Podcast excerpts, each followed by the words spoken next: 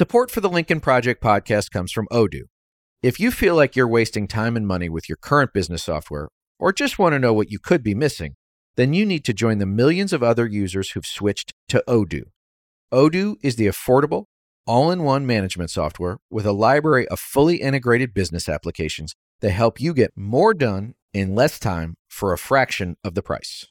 To learn more, visit odoo.com slash Lincoln. That's O-D-O-O dot com slash Lincoln.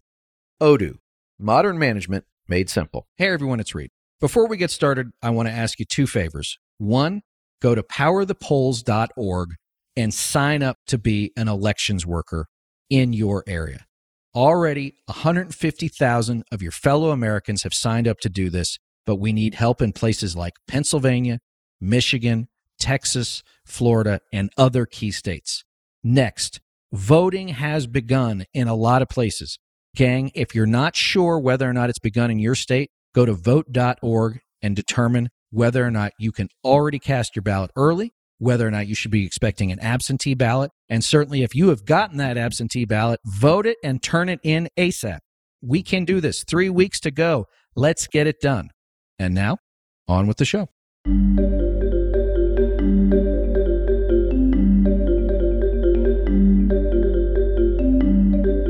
Welcome back to the Lincoln Project. I'm your host, Reed Galen. Today, I'm once again joined by Bob Brandon, President and CEO of the Fair Election Center, a national, nonpartisan voting rights and election reform organization whose mission is to use litigation and advocacy to remove barriers to registration and voting. Bob, welcome back. Thanks, Reed. I'm glad to be here. So, Bob, um, as we're recording this three weeks from Election Day, here we are. You know, we've both been to this rodeo. Well, I'm sure we could count them, but we probably don't want to. You know, remember, we used to tell, as a partisan, right, we used to say, this is the most important election of our lives, right? You can't skip it. These people can't win because of this. And remember, Bob, back then it was marginal tax rates that were the end of the country. Now it's something I think far more existential from my perspective, anyway. So let's talk about first how you see the election processes of this year so far, because we've had all the primaries. But how have you seen it up to this point so far with all of the new laws that got passed in 21 and earlier this year? How are you guys seeing the election landscape three weeks from election day? It's an interesting landscape. We've obviously came off the highest turnout election in history in the midst of a pandemic. So we certainly have shown that people have the resilience and the interest in being involved in their democracy. But we continue to also see, particularly after that turnout election, a lot more barriers thrown in the way of voters. And I think it remains to be seen because you can look at those barriers in two ways. One, they definitely get in the way. You know, there's new laws that you also have to learn and navigate. And there are also just laws that are straight up make it more difficult, shorten early voting periods, requiring more IDs, etc. But at the same time, that move has also stimulated a lot of counter move by voters who say, I'm not going to let somebody take my vote away. And I think we're seeing some of both. We always will. But it certainly seems like people do understand that this is one of the most important elections. And what I mean by that is not about the issues, as you alluded to, but rather, is our democracy resilient enough? Are people committed enough to protect it, to go out and vote in large numbers in spite of some threats, lots of lies, and concerns? And I think, you know, our job is to let people know number one, there's strength in numbers. Number two, you don't let people intimidate you into not voting because that's what they want. And make sure you ask your friends and neighbors to join you. Let me ask about the intimidation piece for a second, because there's a long history of that in this country, I think, particularly in southern states. Let's be clear about that. You know, I mean, you could have it anywhere, but historically, that's where it's been, Bob. As we're recording this, there was a video released out of Florida where a number of people were arrested for voting, or I think attempting to vote. They were former felons that in I believe it was a 2016 or 2018 referendum that had been reenfranchised, nonviolent felons. DeSantis and the Republican legislature there almost immediately put in a poll tax. So it's basically you had to pay court fees and all these other stuff. One gentleman that I heard on the tape, Bob, had gone, he was getting a driver's license, and the person at the county said, Do you want to register to vote? And he said, He admitted, he said, I'm a felon. And he said, Well, are you off probation? He said, I am. Okay, well, then you're okay to vote. And then, you know, this election police force that DeSantis set up arrests these guys. Now, Bob, I'm not a lawyer but it seems to me i thought that part of uh, you know voter fraud was one was intent but two i mean talk about intimidation. There could be tens of thousands if not hundreds of thousands of people in florida who are rehabilitated. They have done their time. They have become part of society again. They have been the citizens we're asking them to be who may say you know what? Like i have this chance but i'm just not going to take it yeah it's a unfortunately part of a continued pattern we were involved actually before that referendum passed with a lawsuit that got a ruling out of the federal district court that the system to reenfranchise felons was unconstitutional. It was completely arbitrary. Rick Scott and three other statewide elected officials had a parole board where people had to go in in person and plead their case. It took an average of nine years to get in front of them. And then they'd be confronted with yeah, I'm just not feeling it today. I don't think I'm going to give you your rights back. It was completely arbitrary, and the judge agreed with us.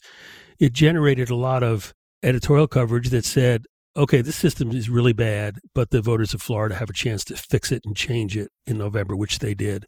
By an overwhelming margin, because I think in Florida now, I think a ballot measure has to pass with 60% of the vote. Right. This was a change in the Constitution, so it did. It needed to be 60%, and it got over 60%. And it was supported in a very bipartisan way. Redemption, you know, is a creed for many conservative religious leaders, and second chances and all of that. But as you mentioned, this is pure intimidation because there are tens of thousands of felons who now have the right to register and vote They've done their time, as you mentioned. And if they have a question now at all, whether or not they're qualified, because one of the things the legislature did after the population in Florida spoke was they said, yeah, complete your sentence, but you got to pay your fines and fees. We, we went to court on that too, because you can be a felon and pay a fine, restitution. Okay, that's part of your penalty. But when you pay a court fee, that's no different than the person that got a traffic stop or a DUI. It's not related to punishment. It's just court fees. And it turns out the counties in Florida did a terrible job of keeping track of who owed and who didn't owe court fees. So they don't even know who has paid, quote, their fees or not. And then you take on top of that the bad faith of the governor to decide that we just need to intimidate a few people by threatening them, you know, because voting illegally is also a felony. So then, then are you back with all of the potential consequences of having a second felony on your record? So it was very calculated in my view, and we'll see. You know, I think there are many, many Floridians who have a felony record of all stripes, and we'll see how many people turn out. We, you know, there there's been a lot of work done to kind of help them get the record on what they owe, if anything, and to pay it. Some of the bigger counties have eliminated the fees and just said you don't owe them and then give them a clean bill of health. But it is one example, and it's probably one of the more explicit examples where the governor is using his police power to intimidate voters, which sounds an awful lot like Bull Connor unleashing dogs on people who want their basic rights. So let me stay in Florida for a second, Bob, because obviously Hurricane Ian devastated parts of Southwest Florida you know, particularly Lee County and some other areas there that tend to be very Republican in nature. Now, a lot of the voting restrictions that DeSantis and the legislature put in place over the last couple of years are now going to make it, frankly, very difficult for people to participate in those areas because, you know, let's take Fort Myers Beach is destroyed. There's basically nothing left there. So now they're trying to sort of rework the rules, Bob, to make it easier for people they believe were, are predominantly likely to vote for them. So, like, I am all for ensuring the franchise of everybody, but this seems to be like, oh, well, shoot, our people can't participate now. We better figure out how to undo some of this stuff. As we all remember, most jurisdictions around the country changed the rules during the pandemic and loosened them up. And then there was a lot of backlash about, well, why are we letting everybody vote by mail? Why are we letting everybody vote early when we used to not? Why do we let people vote that don't have a excuse that's a narrow excuse that used to be on the books? So it's happened before. And frankly, it's happened during some of the disasters before in Florida and elsewhere where polls have been kept open longer, where other provisional procedures have been put in place if people can't find their documents and if they need them, you know, they, they can do a provisional ballot and try to deal with it. So I don't really know. I mean, it is ironic because, frankly, the expansion of early voting, no excuse absentee, and vote by mail has been a convenience for everybody. And traditionally, anybody who works in campaigns will say those voters tend to be Republicans. Well, they were. I mean, look, I mean, as a former Republican, Bob, I mean, once the absentee ballot thing became widespread, the Republican Party of my day, which is now years ago, really understood the efficiency by which you could, first of all, tell your voters to apply for it, tell them when they're getting it, tell them how to vote, tell them to return it. Now, I know Bob Brandon's voted because the county registrar told me I could take him off my targeting list, right? I can bank that vote. Now I can go through those four weeks before election day. I have a very good idea of the number of votes I need and from whom I need them to win. But of course, Donald Trump said it's all BS and wrecked his own reelection campaign in the process. Kind of the great irony. That's what we should call this time, Bob, the great irony. Right, right. You know, I think the fact that we're trying to make things easier across the board shouldn't be lost on people, but there's this big counterforce.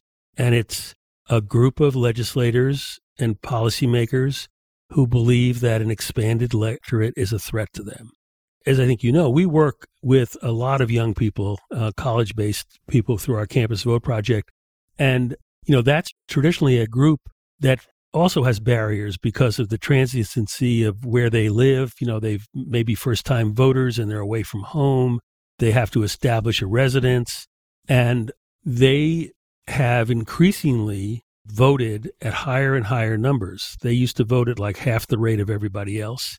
In the 2020 election, college students turned out at a 66% rate, which is just under the 67 or 68% rate that the national turnout was. So, Bob, tell us a little bit more about the youth project and what you're doing on the campuses. As you said, I mean, if you've been to school, right, you live in town A, college is in town B, potentially another state. Do you see additional barriers to those people? One. And two, what's your sense of the enthusiasm amongst college age and younger voters to participate this year? Well, first of all, there's always barriers, as I mentioned, for college students. It's increased in a number of states where they've just explicitly been targeted by legislators. You know, in Montana, for example, they eliminated the use of college IDs for voting just two years ago. And there are many other barriers put in place. You know, I think in terms of enthusiasm, the record turnout in 2018 and 2020 of young people generally, and that's 18 to 24 year olds, led to the election of the youngest, most diverse Congress in history. And when you tell that to young people, they go, oh, my vote really does matter. That's made a difference.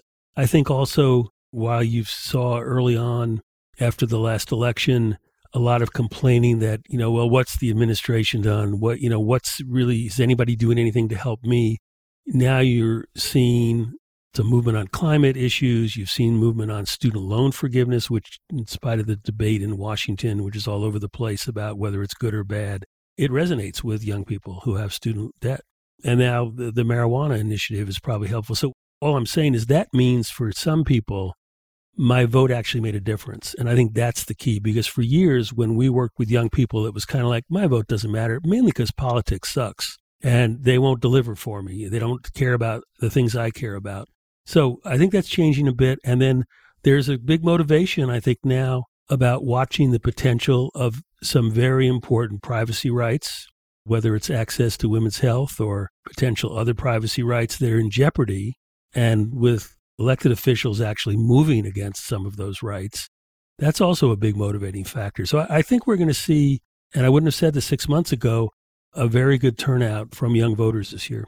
And they have some good standards and good values. You know, it's a much more diverse community. They're much more open to new ideas and new people and different people and different everything. So I think that's important. We also work with community colleges, and 42% of all the undergrads in the country are at a community college. It's a really important constituency. And let me just say, as an aside, Bob, the community college system, I think, is an enormous asset and resource that you said 42% of undergrads like that's an enormous number i think it often doesn't get the attention or the credit that it deserves yeah we could have a, do a whole show on the importance of community colleges because number one they are the first stop for many people because of the affordability question but they are all extremely good academic institutions with very committed professors and a committed student body. We love working with community college students. And you're also opening up not only their eyes to the, the power they have in our democracy, but it means it's a bridge back to the community they come from. So if they're in an immigrant community, it makes a big difference to who they can convince their parents and their neighbors and so on that they need to be engaged as well. So, yes, young people, I think, are important and we need to continue to, we're going to continue to try to do everything we can to make sure they have the information they need to vote and to get a vote that counts. I want to spend a few minutes on some of your other major initiatives as we come onto election day here, but I want to bring up something about, I don't know, it was two or three weeks ago. Steve Bannon, who is no friend of ours, was touting on his podcast, which, if you haven't listened to it, I have. I wouldn't recommend it. It is mind, literally mind bending. But said that he's personally recruited 11,000 people across the country, Bob, to go out and challenge every vote. Are you all seeing that on the ground? Are you seeing evidence of this so far? Not really. You know, I think this came up in 2016 when Trump told everybody to go to the polls and make sure nobody cheats, particularly in large cities. You know, two things. One, it doesn't matter that you're recruited to be a challenger. You can't be a challenger in a lot of places unless you're chosen by the election officials. So that's number one. Number two, being a challenger doesn't mean you can stop everybody from voting you have to have a specific reason in, in almost every state to challenge somebody's right to vote. So there's a lot of constraints on that. And I think it's part of this narrative, just like we've heard earlier this summer about, you know, recruiting tens of thousands of poll workers. Same thing. A poll worker can do only so much. And if they misbehave or if a challenger misbehaves or an observer misbehaves, they'll be thrown out of the polling place. So it's not to say that it can happen, but I think we'll see it in isolated places. And, you know, Bannon and others who are blustering about this are mostly trying to, again, intimidate people and say, don't go to the polls because it could be a problem for you. On the election officials front, some are elected secretaries of state, county clerks, some are, you know, appointed. Do you have any concerns? I know we've seen a couple of crazy stories out of places like Colorado. Do you have any concern over some who are turning their roles into purely partisan efforts as we get toward election day? I mean, yes, but I think it's a very isolated situation, as you mentioned. The vast majority of people that run elections, Republicans and Democrats, because they usually are one or the other, take their job seriously. And, you know, in terms of elections, they want to run elections so that everybody gets to vote. There are always some little outliers here and there, people that want to bend the rules a little bit. And we do know there's certainly people running now that don't believe in elections. They want, you know, partisan legislatures to be in charge of deciding who wins and who loses. And, you know, let's just hope that the voters are smarter than to put somebody in power to run elections when they don't really believe in our democracy. You know, the guy Finchem in Arizona was just bashing mail in voting, but I guess he's taken advantage of it in like the last eight elections. The guy Marchant in Nevada has basically said, me and the other secretaries of state will do whatever we need to in 2024 to make sure Donald Trump gets reelected. Of course, I guess he'd have to run first. But those are the things I think that Bob concern me too is that you do have these folks, and again, they tend to be Republican, or, you know, unfortunately, like they don't want to operate, they don't want to manage an election process, they want to control an election process. And I think that's a distinction with an important difference. Or they want to destroy an election process because there are some who just, you know, number one, this is a hard job. You actually have to know what you're doing. And that is the unfortunate other side of this, which is the threats to existing election officials that have made a number of them just throw up their hands and say, I'm not doing this anymore. You know, I'm tired of being threatened myself. I'm tired of having my family threatened, and they're retiring. So to take their place is there's still going to be people taking their place that are trying to do a good job, but they're not as experienced. So that's always an issue. But I do think, you know, in the end, we have a very robust group of people running elections who are committed to the one thing that makes this country great, which is our democracy that's endured all these years. Well, and you know, you bring up the individual election officials, and I just think about the January 6th hearings of this past summer, where it started at the ground level, right, in Atlanta, where they were counting votes. And, you know, Shaye Moss got up there and her mom, Ruby, got up there and talked about, you know, how they were trying to do this, that, you know, they'd been threatened, their lives had been threatened. Shaye's grandmother can't take her walks down the street. And then you go all the way to the top of the process to Raffensperger, right? Who, you know, his daughter in law, right? Who's the Raffensperger lost their son. You know, they're being harassed, right? She's being harassed. Raffensperger and her wife are getting death threats. And, you know, Bob, I'll just say this. You get your first death threat, you take it pretty goddamn seriously. You know, like you're trying to do the right thing. You believe in what you're doing. In the case of Shaye and her mom or or Brad Raffensperger, you know, you could say whatever you want about Raffensperger. When the time came, he did the thing he needed to do. And he is literally, they are all feeling the effects of doing their jobs the right way for the people of Atlanta, maybe in the case of Shaye, or the state of Georgia in the case of Raffensperger, who not only, again, told Trump, I'm not going to find you the 11,000 votes, and then it went on to help certify, and Kemp did that too. I mean, have you experienced anything like that in your, I mean, you've been doing this a while. Have you seen anything like that? What we're seeing is a lot of anonymous threats to people. And there's obviously some unfortunate explicit threats like you're describing in Fulton County. But generally speaking, and you know, we, we run a big program to recruit poll workers and encourage people to help their neighbors vote, as I think you know, with Power mm-hmm. the Polls. And it sure. started with our work elections program for a number of years.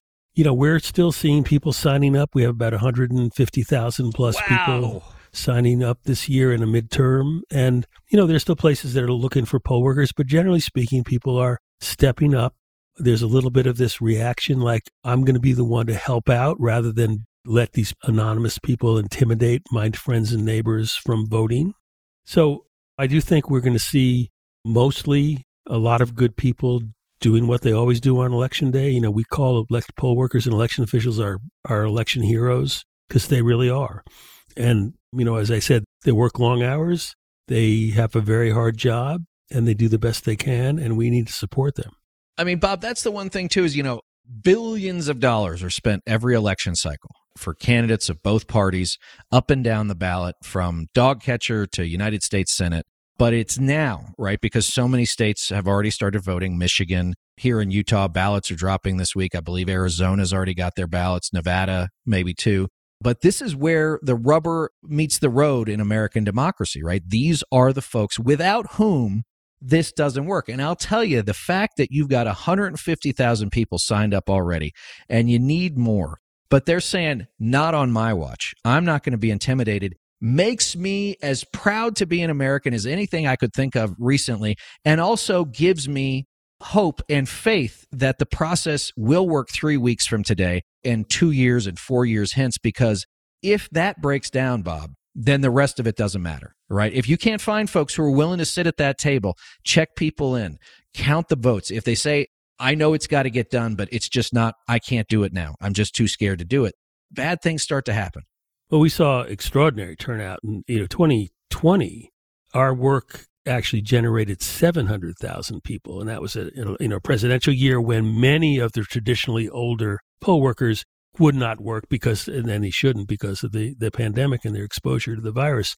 And this year, we you know we have a good robust group. Uh, you know, and also mentioned there's a really interesting. We have a lot of partner organizations that are urging everybody to vote. We work with a lot of our students to do the same. There's a group called Vet the Vote, which has called upon veterans to step up.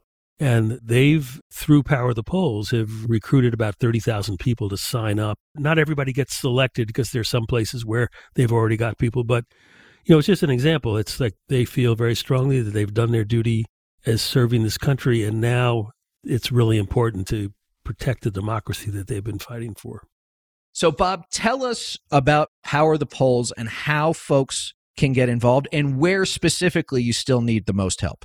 It's around the country in different places. We know that in Pennsylvania, in some of the cities, in Michigan, in some of the cities, in Florida, in Texas, this usually is the cities or the urban areas that are more likely to need folks because it's where the bigger numbers of voters are. And so, therefore, the number of precincts. But you can go to powerthepolls.org and sign up, and you will find out fairly quickly if there's still need or whether there's a waiting list.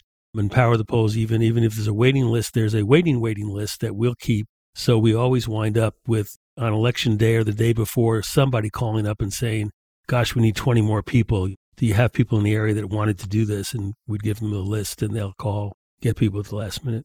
Well, guys, again, go to Power the Polls wherever you live. Go there. But if you live in those areas or those states that Bob has just mentioned, get in there, gang, right? These are the, from our perspective, Bob, Michigan, Pennsylvania, Wisconsin, Arizona, Nevada, right, guys? And also vet the vote as well. If you are a, a veteran, th- first, thank you for your service. But second, and you want to participate, you want to continue that service to your community, to your state, to your county, to your country, go to vet the vote and participate in this. Guys, I cannot say it enough. You've heard me, whether or not it's join the union, power the polls, vet the vote. Guys, this is where the stuff matters. This is where it gets done this is where you know it's like uh, we get a lot of questions bob. What else can i do other than write a check or send a tweet or like something on facebook? Guys this is tangible. This is analog. Get off the couch. Get away from cable news and get someplace where you're making a difference. You absolutely can do it. I hope you do it. Bob is there anything else that our folks need to know?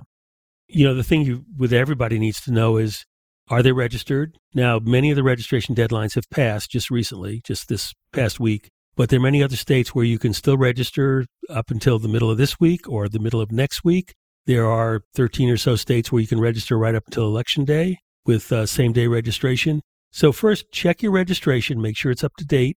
If you need to update it, update it. Even if you're past the deadline, you can update your registration if you are registered, just like you may have changed your address within your county or something. So, just do that. Secondly, know what the rules are.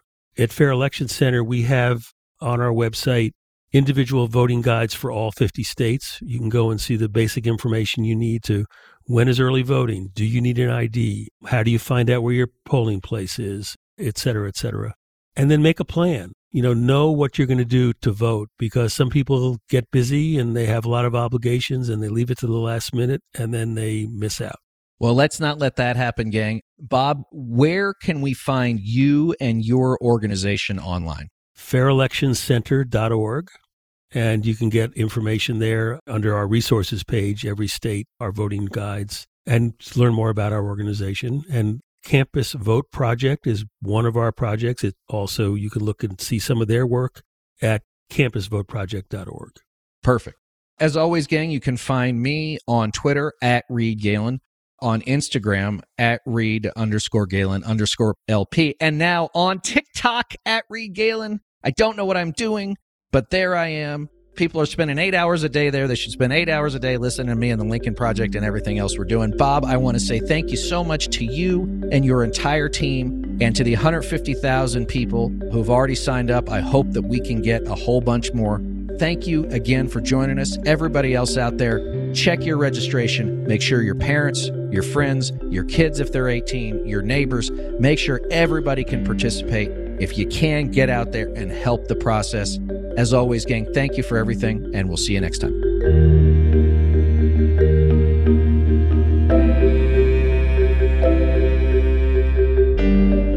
Thanks again to everyone for listening. Be sure to follow and subscribe to the Lincoln Project on Apple Podcasts, Spotify, Google, or however you listen. Don't forget to leave a five star review. To connect with us, follow us on Twitter at Project Lincoln and for more information on our movement, to join our mailing list, subscribe to our newsletter, or make a contribution to our efforts, visit lincolnproject.us.